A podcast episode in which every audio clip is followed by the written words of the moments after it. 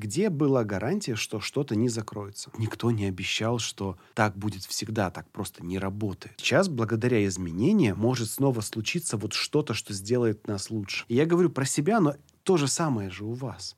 Вы же себя тоже не подведете.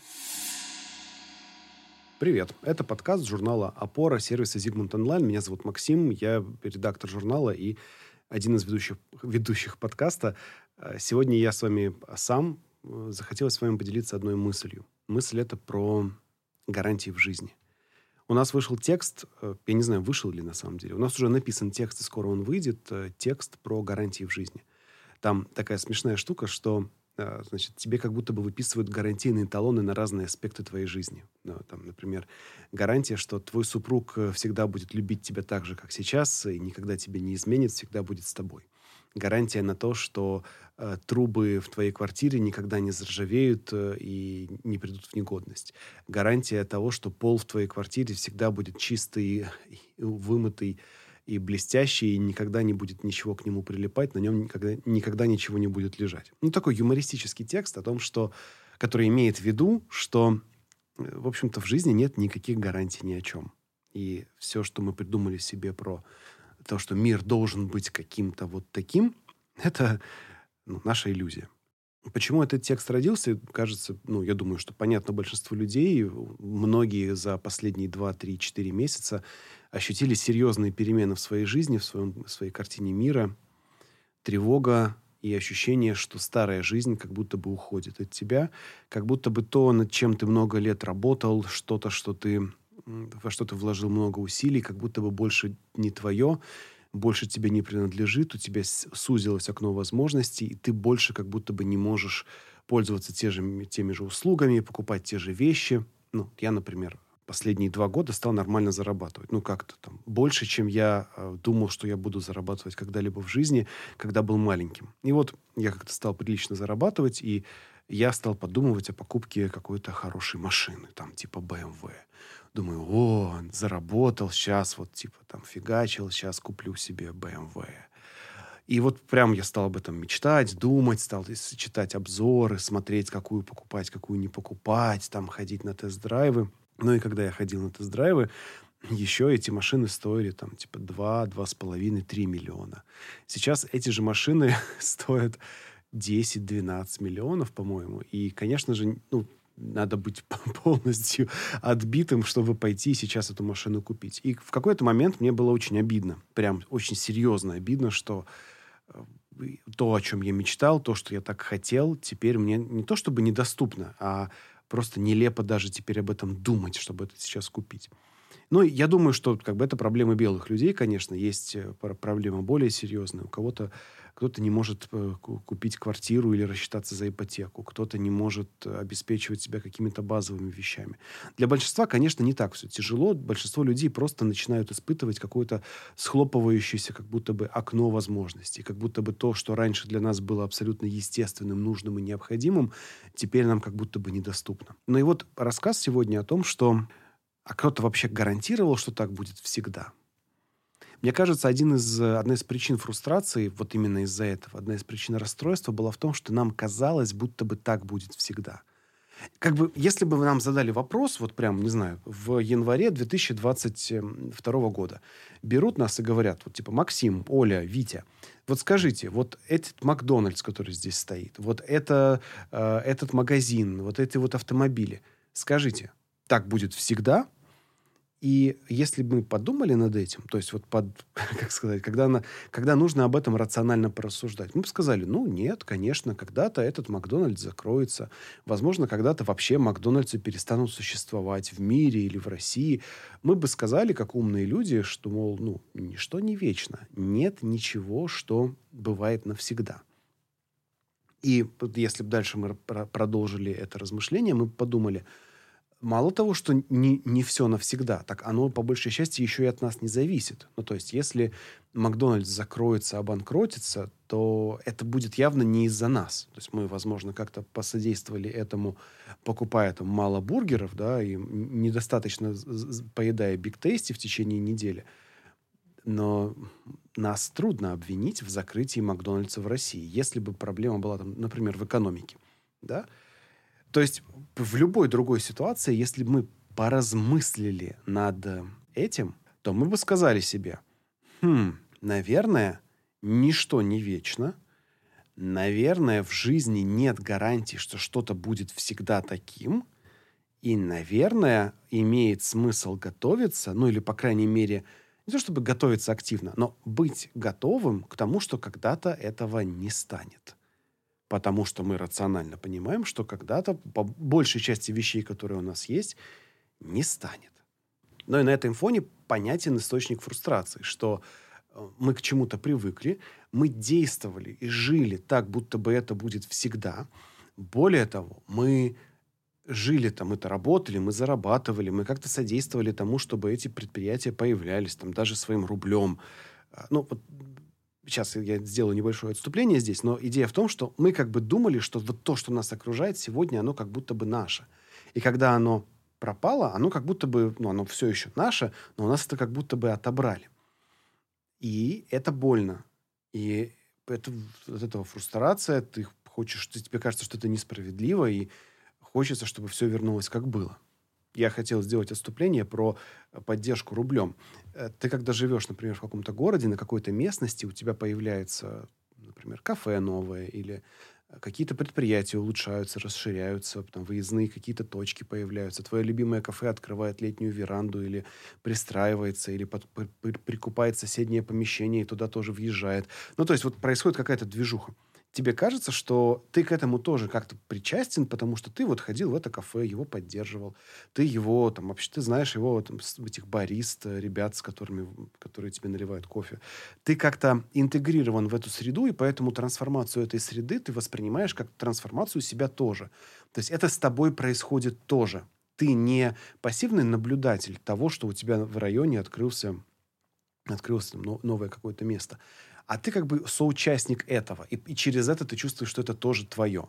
То же самое твой дом, твоя квартира, твоя карьера, твои, э, там, твои навыки. Вот это же все, ты, ты не пассивный наблюдатель этого. Ты в этом соучастник, или ты автор этого всего, и ты это считаешь своим абсолютно по праву. И вот у тебя это отбирают, и понятно, что это неприятно. А давайте вернемся к исходному тезису, который, для которого всего, сегодня, все сегодня э, создано.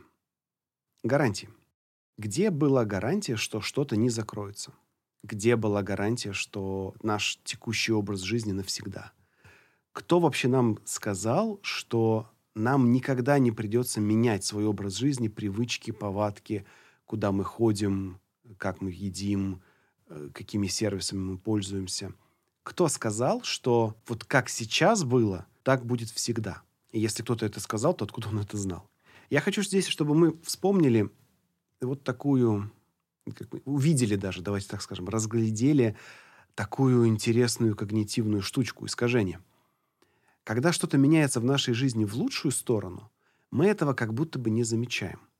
А когда что-то становится хуже, вот это больно. Значит, давайте представим, да, что вот в текущей точке, где вы сейчас находитесь, с вашим уровнем жизни, с вашим уровнем заработка, с вашей карьерой, ну вот там, где вы сейчас находитесь. Всегда ли вы здесь находились? Ну, очевидно, что нет. Очевидно, что вы сюда как-то пришли. Откуда вы сюда пришли? Отмотайте там на 5, на 10 лет назад. Я отматываю, например, вспоминаю себя в общежитии университета. Там многое в 2005 году, например. 16 лет назад, 17. Вот я отматываю, вспоминаю то свое состояние, там, состояние этой бедности, состояние как это, неприкаянности, что я никому не нужен, у меня нет работы, нет задач. И примерно постепенно разматываю ниточку, как вот из того состояния студента в общаге я дошел сюда, до того, как я записываю вам подкаст. И думаю, но ведь это же цепочка изменений. Например, была у меня комнатка там одна – я пошел, попросил, чтобы меня переселили в другую комнату. Мне отказали. Там, я пошел с другим человеком, нам отказали. Потом в на нашем этаже начался ремонт, нас таки переселили в другую комнату на другой этаж. Мы там какое-то время пожили. Потом я переехал в другое здание общежития. И это уже была моя инициатива, это я уже просил там все, просил организовать и так далее. Ага, изменения. Изменения к лучшему. И я помню, что в тот момент, когда я это делал, я ощутил, что мне стало действительно лучше жить. Я переехал из э, трехкомнатной комнаты в общежитии в однокомнатную, ну, в смысле, на одного человека. То есть было три человека раньше в комнате, теперь один. И я помню, как мне тогда было хорошо от того, что я живу один. Но со временем, как будто бы вот этот момент радости от того, что это произошло, он как будто бы стерся. Ну, то есть я вот, я это не вспоминаю. То сейчас, вспоминая это специально, я помню этот момент. А, вот произошло изменение. Я был его автором. Другие люди мне посодействовали для того, чтобы это произошло. И произошло что-то хорошее. Изменение было. И потом о том, что это изменение произошло, я к нему при привык, и для меня жить в этой одноместной э, комнате общежития уже казалось нормой жизни. Потом следующий этап, там первая съемная квартира убитая. И трансформация это, конечно же, имела невероятный эффект, конечно же, новый уровень свободы. Это стоило огромных, там, по моим меркам, денег. И тогда мне казалось, что вау, вот это вот шаг вперед. Но за два или три года, что я там жил, это стало нормой жизни. Жить в собственно, ну, не в собственной, понятно, в съемной, пусть и убитой квартире. Но она убитая, понятно, там старая сантехника, старые полы, э, куски паркета вываливались там из разных мест. Поменять его было нельзя. На капремонт, на замену этого паркета денег, конечно же, не было. Ну, то есть довольно грустно там же было жить. И, наверное, сейчас, окажись я в этой квартире, мне было бы там тяжеловато, ну, или, по крайней мере, неприятно. Но тогда все было замечательно, при... правильно и логично. Окей. Потом была следующая квартира уже с нормальным ремонтом. Потом была следующая квартира уже там, с правильным расположением окон, чтобы было там и светло, и хорошо. Потом была первая уже собственная квартира, уже не в Москве, а в другом городе. Потом была уже нормальная собственная квартира с нормальной площадью. И вот сейчас я сижу в своей собственной нормальной квартире, нормальной площади в одном из городов России, записываю подкаст и понимаю, что да, сейчас для меня это норма жизни. Но на протяжении долгого времени это было каким-то положительным изменением в жизни. Положительный шаг вперед. И я к этому привык, воспринимаю как данность, но вообще-то это не данность. Вообще-то для того, чтобы это случилось, потребовалось очень много времени, сил и ну, энергии, денег, опять же, труда вложить в это, чтобы это все случилось. И это нетривиальная вещь. Кто-либо гарантировал мне на протяжении этого пути, что я в итоге окажусь вот в этой красивой квартире? Нет. Я к этому пришел сам. И вы тоже в своей карьере, в своем образе жизни, в том, где вы сейчас находитесь, или, по крайней мере, находились там до недавнего времени, вы тоже туда пришли своим трудом. Никто вам не гарантировал, не стелил соломки, не, не клал красную ковровую дорожку, и вы по ней красиво не прокатывались до прекрасного результата. Вы этого добились сами своим трудом. Вы поменяли свою жизнь ну, лучшим образом, хорошим образом. А давайте посмотрим на какие-то моменты, которые ухудшались в вашей жизни в последнее время, кроме того, что очевидного произошло вот в последние моменты, что-то, что вот, например, было в ковидный год, да, вот в ковидные годы, в годы эпидемии. Например, я набрал, не знаю, килограмм 6 за это время. Как это случилось? Ну, очень просто. Я жрал, жрал плохо, неправильно, на ночь. Мало гулял, мало ходил, мало занимался спортом и снова жрал. Логично, это, логичны эти изменения? Логичные. Была ли когда-то в моей жизни гарантия, что вот я однажды выйду на свой идеальный вес, там, типа 83 килограмма, и на этом остановлюсь? Да нет. Ну, то есть в какой-то момент я столько весил, я нравился в себе в зеркале, а потом я стал снова стал жрать, и все вернулось как бы на круги своя. Я снова вешу столько, сколько весил много лет назад, и мне это снова не нравится. Но я понимаю, что никто никогда мне не гарантировал, что мой вес закрепится на одном уровне. Но я при, при этом понимаю связь. Когда ты занимаешься весом, следишь за ним, следишь за едой, он у тебя там контролируется. Когда ты это перестаешь делать, он у тебя выходит из-под контроля. Это все законы природы. Никого не удивляет, что происходит так. Но и опять же, нет гарантий. Единственная какую гарантию, которую я могу себе дать, что если я этим займусь и буду заниматься этим серьезно, скорее всего, я с этим смогу что-то сделать, например, законтролировать, проконтролировать вес или, окей, там, накопить деньги на машину своей мечты или, окей, накопить, может быть, даже деньги на квартиру в Москве, если я буду этим заниматься достаточно долго. Гарантий нет, но, по крайней мере, я могу гарантировать, что я могу это захотеть и попытаться к этому пойти. То есть вот это как бы то, что в моей власти, в принципе, в, каком-то, в какой-то степени гарантировать можно. Но и то, опять же, как бы зная себя, понятно, что я сам себе не всегда могу доверять. Это история о том, что хотелось бы, чтобы все было вот четко фиксировано, вот так вот будет всегда. Но если подумать, вот это так вот будет всегда, оно же, оно же очень коварное. Представьте себя 5-7 лет назад в том состоянии, в котором вы были. В том состоянии карьеры, в том состоянии там, жизни, личной жизни, тела и прочего.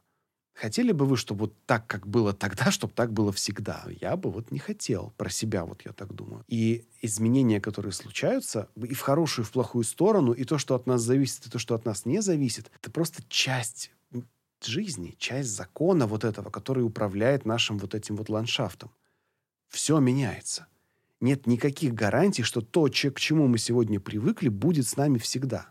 Ну вот я сейчас записываю эту программу в клевую музыкальную программу Ableton. Она там музыкальная, но я ее использую сейчас для подкастов. Я помню время, когда я писал в Logic. Это другая программа. В пиратском. А Ableton сейчас у меня лицензионный. И я могу себе представить время, когда Ableton тоже будет пиратский, или Logic будет пиратский снова, или будет вообще какая-то третья новая программа, которые придумают за время, пока будет развиваться мир, придумают какую-то новую клевую программу для обработки звука, я перейду на нее. Или ничего нового принципиально не придумают, и Ableton перестанет работать с российскими клиентами, но тогда мы будем ее пиратить или перейдем куда-то еще. Короче, я вот смотрю сейчас на экран этой программы и понимаю, что это временно вот то, как я живу сейчас, эти элементы интерфейса, эти кнопки, эти тенюшки под окнами, эти э, цвета, этот размер экрана, это все какое-то вот сиюминутное. И нет никакой гарантии, что это останется со мной надолго. Ну, то есть люди там на машине могут 10, 12, 15 лет ездить, да. Но через 15 лет они машину поменяют, скорее всего. И кому-то ее продадут и пересядут на что-то другое оказ... ну, квартиры. Люди делают ремонты в квартирах каждые там 3, 5, 7, 10 лет, меняя полы, меняя стены, ну, потому что они просто приходят в негодность. В наши операционные системы, macOS и Windows, каждые там несколько лет выходит какая-то новая принципиальная версия. Меняется окрас, меняются иконки, меняется, где находятся там все кнопки в панели управления. Все меняется, мы к этому привыкаем, оно становится нам как бы привычным и, и жизненно необходимым, и потом новый, новый этап перемен. Старые связи, старые контакты, люди, с которыми ты раньше общался, постепенно теряют с тобой контакт. Политические системы, экономические идеи, предприятия. В каком-то смысле даже можно сказать про страны, потому что, ну вот, я недавно смотрел программу про войну в Югославии, которая была в 90-х, там, вплоть до начала 2000-х. Ну и вот если там вернуться в 1980 какой-нибудь условно шестой год, то была страна Югославия, в которой состояла из множества там, всяких стран. Была страна Югославия, и можно было бы сказать, что там, я гражданин Югославии, вот Югославия, да. А потом случилась серия конфликтов там, на почве сепаратизма, там, что мы хотим жить отдельно, мы хотим жить со своими и так далее. И вплоть до начала 2000-х там были войны в, в том числе была бомбежка э, мирных объектов, э, объектов социальной инфраструктуры э, со стороны НАТО. То есть в буквальном смысле самолеты по нескольку десятков там или сотен раз в день вылетали и бомбили какие-то объекты, типа школы, больницы, мосты. И это было в 99 году, понимаете? В результате чего большая Югославия разошлась, развалилась. В общем, получилось много разных стран. Среди них там Словакия и Словения. И я был в Словакии несколько лет назад, там, еще до ковида, кажется, и гулял там по Братиславе. Замечательный, современный город, милый, там и улочки, и трамвайчики, и все хорошо. У меня знакомый сейчас живет в Словении, получил там вид на жительство. И вот, когда я гулял там, или когда я вижу фотографии из Словении, мне кажется, что ну вот это вот это вот уже навсегда. Вот этот вот мирный, хороший, красивый город, вот это замечательный вид на реку, вид там, лес, замечательные прогулки, маленькие милые пасторальные пейзажи, маленькие домики. Все вот это вот как будто бы будет всегда. А потом вспоминаешь, что буквально там в 100 километрах отсюда 22-23 года назад были чистки по национальному признаку. Грабежи, убийства, изнасилования, это просто полная лютая жесть, гуманитарный кризис самый настоящий. И когда об этом думаешь, понимаешь, что, в общем-то, все это без гарантий. И что если сейчас где-то в Словакии или в Словении или в России или где угодно, в Великобритании или в США что-то вдруг пойдет сильно не так, кто-то вдруг перестанет исполнять свои обязанности, контролировать то, что они должны контролировать и так далее. Да ладно, ну вспомните выступление Black Lives Matter в, на фоне смерти Джорджа Флойда. Наша любимая чистая, вылизанная, прекрасная, упорядоченная Америка с хорошей полицией, которая следит за порядком, вдруг там в некоторых штатах местами превратилась просто в полный хаос. Люди били витрины, э, грабили магазины, просто занимались полным, полными ужасными бесчинствами, кричали «лишите полицию денег». То есть просто страна, ну не страна погрузилась в хаос, а были города, в которых просто происходила полная жесть. И потом прошло, не знаю сколько, полгода, год, и уже от этого не осталось и следа.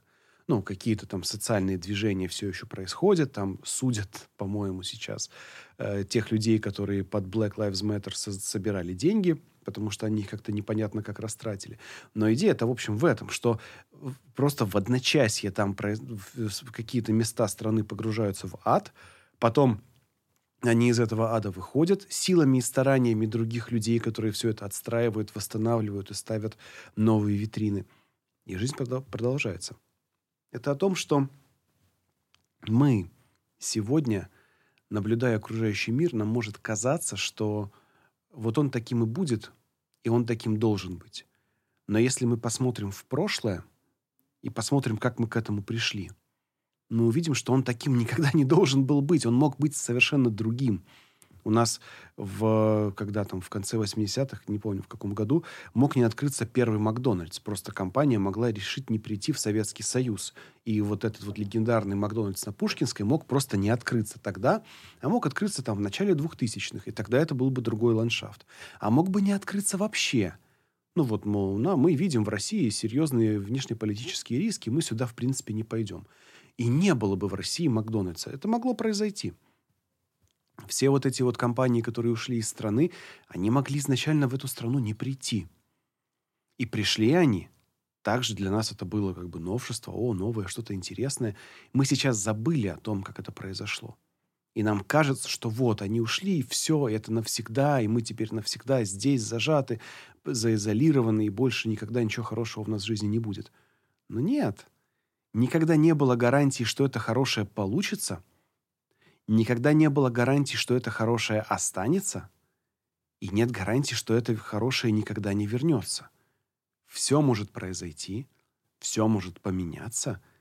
Единственное, что мы можем на этом фоне сделать, это обратить внимание на, ну, как минимум, на переменчивость этих вещей и принять перемену. Типа, да, вот перемена произошла. Перемены вообще происходят, в принципе. И мы, самое главное, были агентами этих самых перемен на протяжении всей нашей жизни. Если вы когда-нибудь расставались с парнем или с девушкой, а я уверен, что хотя бы разок у вас это было, особенно если это было по вашей инициативе, вы можете представить, каково это, что ну вот с кем-то у вас не ладятся отношения. Вы понимаете, что из них нужно уходить, с этим человеком нужно переставать общаться. И для этого человека это может быть, о, Господи, какой кошмар, я думал, мы с тобой будем навсегда – и вы могли сказать этому человеку, слушай, ну нет, как бы в жизни никаких гарантий нет, мы никогда не договаривались, что мы будем вместе навсегда, я как бы и не планировал, ну то есть я понимаю, что тебе плохо, не, там, ты, тебе обидно, грустно, ты чувствуешь себя преданным, может быть, но ник, никто не обещал, что так будет всегда, так просто не работает. Люди расстаются, семьи распадаются. Но вместе с тем семьи создаются – семьи сохраняются на каком-то отрезке времени. Такой как бы диалектический процесс. Оно в одном месте разваливается, в другом строится. Для того, чтобы открылось новое предприятие, какое-то старое должно закрыться. Я приведу вам пример. У меня растет ребенок, и, ну как, ну, ему сейчас там 10 месяцев, грубо говоря, и э, мы вот переехали в большую квартиру, в одной из комнат которой я организовал себе студию, где я пишу подкасты, видеоуроки, вот всякое такое. То есть тут прям рабочий кабинет, звукоподготовка, там вы не слышите каких-то сильно внешних шумов, потому что здесь все как бы сделано под э, запись аудио и видео. Но квартира рассчитана на то, что эта комната будет детской в какой-то момент. И я понимаю, что может быть не в этом году, может быть в следующем году, может быть через год, там через два, в какой-то момент ребенку потребуется своя комната. Там должен будет появиться там спортивный уголок, его кроватка, он пойдет в школу, мы там поставим ему стол какой-то рабочий, там какие-то шкафы появятся. Ну, то есть, как бы комната для ребенка должна быть, да? Я это понимаю. Оглядываю сейчас свою комнату и понимаю, что в какой-то момент все то, что здесь висит на стенах, все оборудование, рек с звукозаписывающим оборудованием, предусилители, вот все вот это в какой-то момент я буду демонтировать, складывать в кейсы – и перевозить на какое-то новое место, потому что я, наверное, в тот момент я еще буду заниматься вот этими своими глупостями, которыми занимаюсь сейчас. И вот я на этой волне, значит, стал смотреть, а где вообще в моем городе можно будет организовать себе кабинет. Ну, понятно, можно будет купить какую-то маленькую квартирку где-то в этом же доме там, или неподалеку, неподалеку ходить туда пешком. Можно будет снимать какой-нибудь офис. Ну и вот я, значит, на Авито сижу и изучаю коммерческую недвижимость неподалеку, что вообще, что сколько стоит и вижу там, а, значит, цокольный этаж. А, сколько там? Миллиона четыре, наверное, это стоит. Понятно, что покупать сейчас это нет смысла, но просто интересно. Цокольный этаж, большое помещение. Там раньше как будто бы была фотостудия, ну, судя по ремонту. Там оборудование какое-то еще осталось, какие-то отражатели стоят. И рядом с ней барбершоп Топган. А насколько я понял, Топган то ли закрыл сеть, то ли они за, перестали продавать франшизы. Э, в общем, что-то там такое, что Топ Ган перестал работать. И прямо на этом арендованном помещении висит вывеска еще старая Топ Ган. То есть, судя по всему, они закрыли этот барбершоп. Видимо, выставили помещение на продажу. Или ну, они перестали его арендовать, и их собственник выставил его на продажу. Оставили ремонт, оставили там сантехнику, оставили потолки, вот эти вот все рисунки на стенах, как, как, как вот в Топгане обычно это все делается. Все это осталось, и они просто увезли оттуда оборудование.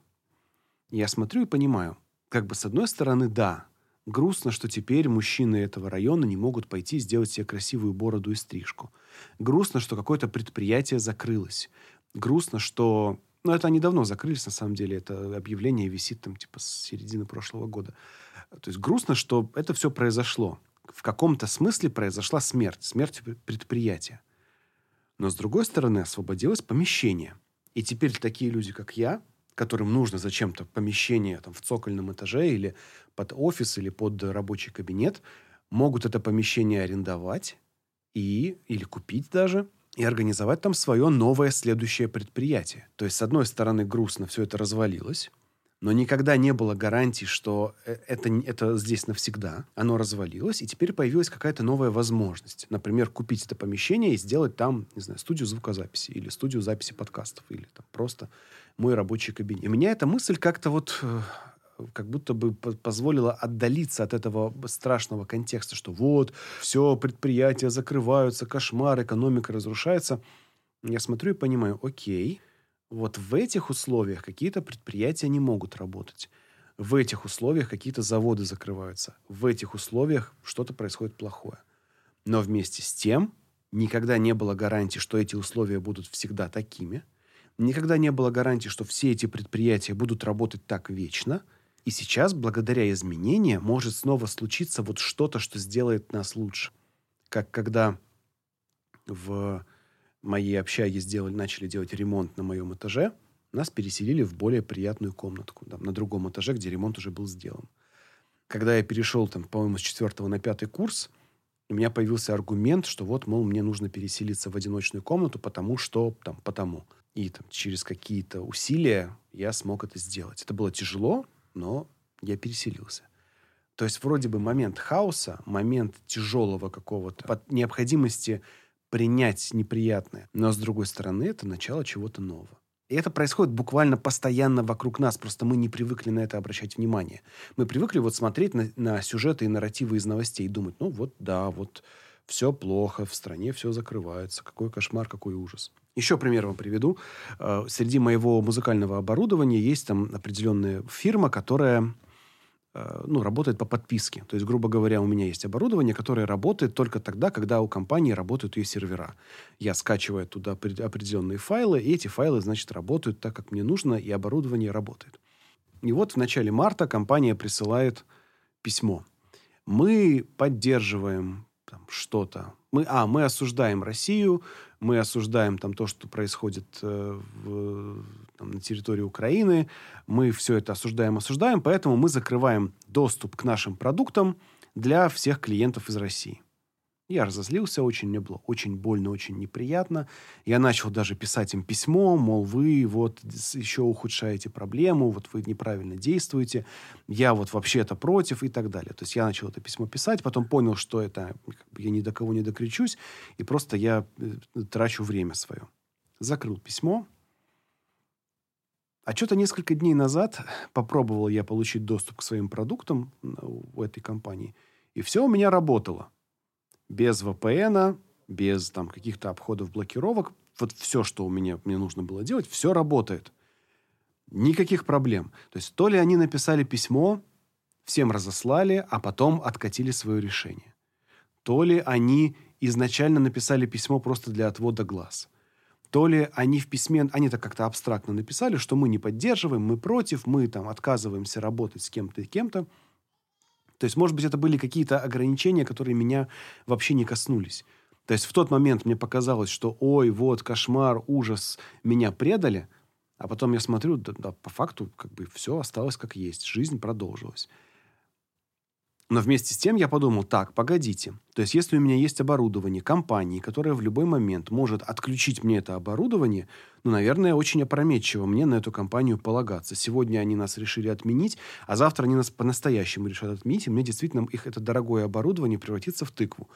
Что надо сделать? Надо это все оборудование, в общем-то, постепенно распродать и больше как бы с этой компанией дел не иметь, желательно логичное, нормальное желание, кажется, да, чтобы не было такого больше не было соблазна зависеть от чужой айтишной инфраструктуры. То же самое Google Диск. Вот так ты привык к тому, что Google Диск у тебя есть и работает, и там на нем хранятся все твои безумные файлы, и ты как-то даже один раз заплатил туда 300 рублей или сколько-то, чтобы у тебя диск стал супер большим, он стал супер большим, и ты стал хранить там больше, больше, больше файлов, а потом у тебя перестали проходить платежи, и Google такой, ой, извините, а, все, как бы, больше не можем вас обслуживать. Тут такая, значит, беспрецедентная ситуация. Мы не можем обработать ваш платеж, ваш диск уменьшается до там ваших стандартных 15 гигабайт. И бац, у тебя превышение лимита, и ты не можешь ни один Google документ создать. У меня жена попала в эту ситуацию. Да и я тоже попал, но я Google диском пользовался мало, поэтому я там два файла удалил, у меня лимит снова возобновились. То есть, оп, внезапно вот это вот решение, и ты понимаешь, так, погоди, оказывается, не было никогда гарантии, что мои документы останутся со мной и мои файлы. А, ну хорошо, есть Amazon, это огромный IT-гигант, ну, то есть помимо того, что это торговая компания, у них там невероятные айтишные сервисы есть, которые, которыми, которые они предоставляют разным компаниям. И многие хостятся на Амазоне, то есть размещают там свои сайты, сервера, фильмы и так далее но и периодически там в какие-то дата-центры Амазона попадает то ли молния, то ли крысы там перегрызают провода. Ну, то есть что-то происходит. И на какое-то время сегменты Амазона просто вылетают, пропадают, и они недоступны. Твои файлики пропадают, твои личные данные, твои киношки. В общем, то, что ты туда размещал, если ты, например, онлайн-кинотеатр, бабах, просто недоступно. Ага, гарантий нет. Ну хорошо, допустим, ты все это перенес на свой личный жесткий диск, там, и жесткий диск у тебя лежит дома. Но дома может быть пожар. Жесткий диск может со временем размагнититься там лет за 30. А, могут пропасть компьютеры, у которых есть такой разъем USB, потому что все меняется. Ну, то есть ты вот как будто бы ты постоянно живешь в иллюзии, что то, что чем ты владеешь, что-то, что вокруг тебя есть, это с тобой навсегда и всегда будет таким. Но как только ты начинаешь это анализировать, ты понимаешь, что нет, это очень временно. И нет, ни, ну вот макбуки стали появляться с USB Type-C, вот этим, как это, плоскеньким, да, коннектором. И если у тебя нет переходника с USB тип А квадратного на USB Type-C, этот плоскенький, то все, ты не можешь прочитать содержимое этих дисков. Где гарантия, что э, эти переходники будут? Где гарантия, что они будут корректно работать? Где гарантии? Нет гарантий. Мы все зависим от того, что кто-то будет совершать какие-то действия для того, чтобы у нас это было. Производить переходники, сохранять поддержку старых форматов протоколов USB, не менять алгоритмы шифрования, чтобы мы могли, э, там, или алгоритмы доступа к файлам, чтобы мы через 30 лет могли бы получить доступ к старым нашим файлам. Или, по крайней мере, там, делать обратную совместимость. Нет гарантии, что сегодняшние веб-приложения, ну или просто приложения и программы, которые работают на наших телефонах сегодня, вот если их оставить как есть, и через 30 лет снова включить этот телефон, нет никаких гарантий, что эти программы снова будут работать. У меня лежал телефон старый, смартфон там, какой-то еще из моего студенчества. Я его как ну, он лежал, куда-то пропал, я его не, не, продал, не продал в нужный момент и включил. Так он не работает. Он 10 лет лежал, никому не нужно. Я его включил в розетку. Включил просто ради того, чтобы проверить, как он будет работать. Так он не работает вообще. Сервера, сервисы, все больше несовместимо. Программы все не работают. Протоколы все поменялись. Обратная совместимость за 10, за 10 лет сломалась. Мне 30. 10 лет, ну 33. 10 лет назад мне было 23. Я был вполне себе работоспособный, компетентный, ясномыслящий человек. Я помню себя в 23 года. И вот как бы обрубить обратную совместимость с тем, сейчас кажется как-то дико. Но это произошло. И это, опять же, не было никогда гарантии, что эта совместимость сохранится. Я не знаю, что с этим делать. Ну, то есть, на самом деле, делать-то понятно, что с этим нужно просто к этому быть готовым нужно относиться, не то чтобы нужно, мне кажется, полезно относиться к миру, к чему-то, чья фундаментальная характеристика – это изменение. То есть изменение – это не что-то, что вдруг происходит. Изменение – это то, что происходит постоянно. Есть такая вот фраза глупая, ну, как бы глупая тем, что она банальная. Единственное, что в мире постоянно – это перемены. И вот мы сейчас наблюдаем, что это действительно так.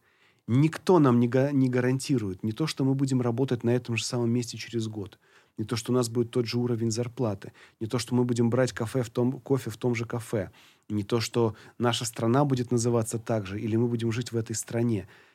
Это все в нашей голове. Мы живем так, как будто бы это так, как будто бы это на, надолго. Но на самом деле это все очень временно. И понятно, почему мы так думаем. Потому что если постоянно тревожиться о том, что завтра все это, всего этого может не стать, ты будешь такой психованный сюрвайвалист. То есть человек, который постоянно готовится к концу света, роет постоянно бункеры на, там, везде, где он живет, постоянно там копит воду и сухое питание для того, чтобы выжить там на всякий случай. То есть и на них смотрят как бы немножко как на дурачков. Так, в такую, конечно, крайность уходить не нужно. Но помнить о том, что никаких гарантий насчет чего-либо окружающего тебя, скорее всего, нет, вот это очень полезно. И принимать это не с горечью, что ну вот, блин, в жизни, оказывается, нет гарантий – а принимать это как ну, данность, потому что это правда данность. Действительно, в жизни нет никаких гарантий. Даже если вы покупаете мобильный телефон, и у него, например, гарантия 3 года, она держится на обещании компании, что через 3 года все еще будут детали, все еще будут чипы, все еще будут экраны, все еще будут э, сервисные центры, которые будут всем этим заниматься. Но этих гарантий нет на самом деле может оказаться так, что не будет ни чипов, ни экранов, ни сервисных центров. И ты скажешь, а что, вы же мне обещали, а компании тоже нет, и поэтому исполнять обещания тоже некому. Это возвращает меня к вопросу про BMW, о котором я говорил в начале. Мне знающие люди говорят, ну, типа, Макс, да, BMW неплохая машина, качественная, все такое. Но вот представь себе, ты на ней поездишь 5 лет, например, и тебе нужно будет менять там что-то, ремень какой-нибудь, цепь, не знаю, двигатель, что-то будет менять, подвеску – ты приезжаешь на сервис, и тебе говорят, ну, знаешь, поставок деталей нет в принципе. То есть на эту машину в принципе нет деталей. Что ты будешь делать? Я так, ну, я не знаю, продавать, наверное. И они говорят, ну вот видишь, да, то есть проблема какая, что ты сегодня думаешь, что вот эта вот машина будет с тобой навсегда, но через пять лет, возможно, тебе придется менять на ней двигатель, и ты можешь оказаться в ситуации, что нет гарантий, что я спрашиваю, что тогда делать?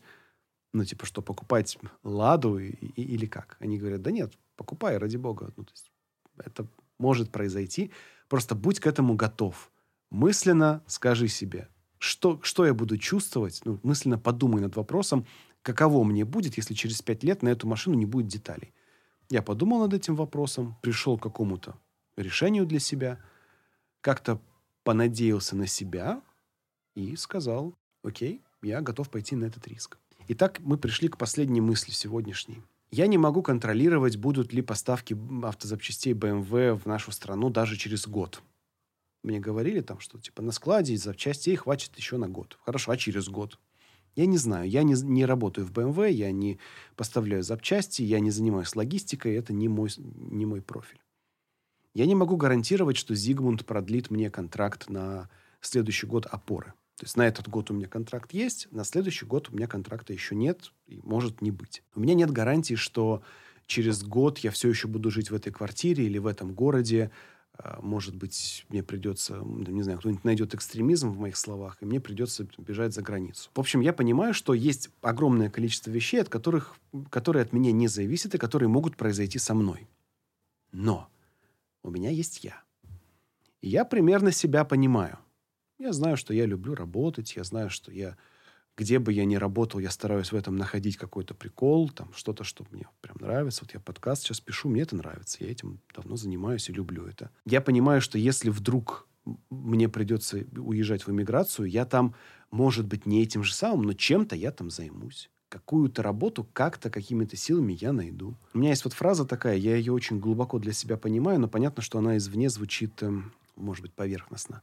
Фраза это такая – ты себя не подведешь. Ну, то есть я, я за себя знаю, что я себя не подведу. Я, может быть, подведу себя в мелочах, там, например, как я говорил, там, начну жрать много, да, и там, рас, растолстею. Или, может быть, где-то я запущу какую-то часть своего здоровья. Но недостаточно, чтобы это совсем уже меня убило. Просто там где-то по мелочи. Но в целом я понимаю, что насколько я буду в силах, вот в пределах своих сил, я себя не подведу. И получается, что главный антидот от вот этого вечного ощущения, что вокруг нет гарантий, это искать гарантии в себе. Если я столкнусь с трудностями, я не лягу лапками кверху с этими трудностями просто как бы не, не дам этим трудностям просто поверх меня проехаться. Я буду что-то делать. Я просто знаю себя, да, в этом смысле. И я не могу опереться на внешний мир, потому что он меня не очень, мне не очень гарантирует. Но я могу опереться на себя. На свои мозги, свой организм, свои навыки, свои какие-то рабочие качества. И я говорю про себя, но то же самое же у вас. Вы же себя тоже не подведете. Не будет такого, что случится какая-то с вами неприятная вещь, и вы такие, ой, со мной случилась неприятная вещь, пожалуй, посижу, поплачу.